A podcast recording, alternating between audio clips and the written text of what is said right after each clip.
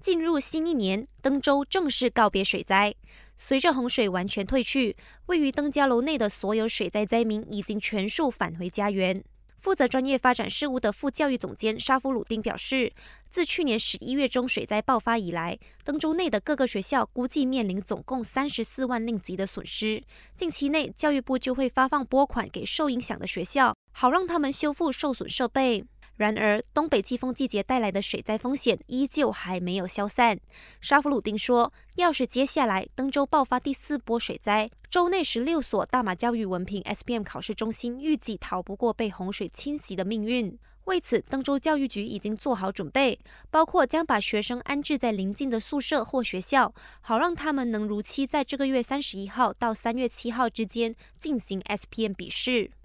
目前全国只剩下三个州属还没摆脱水灾威胁，也就是吉兰丹、彭亨及柔佛。截稿前，三州合共有一千三百多名灾黎滞留在临时疏散中心。部长纳杜斯里祖基费利表示，卫生部时不时就会在临时疏散中心进行疾病防控措施，包括检查供餐场所的清洁卫生、监测水工质量等，以预防传染性疾病的传播。感谢收听，我是季尼。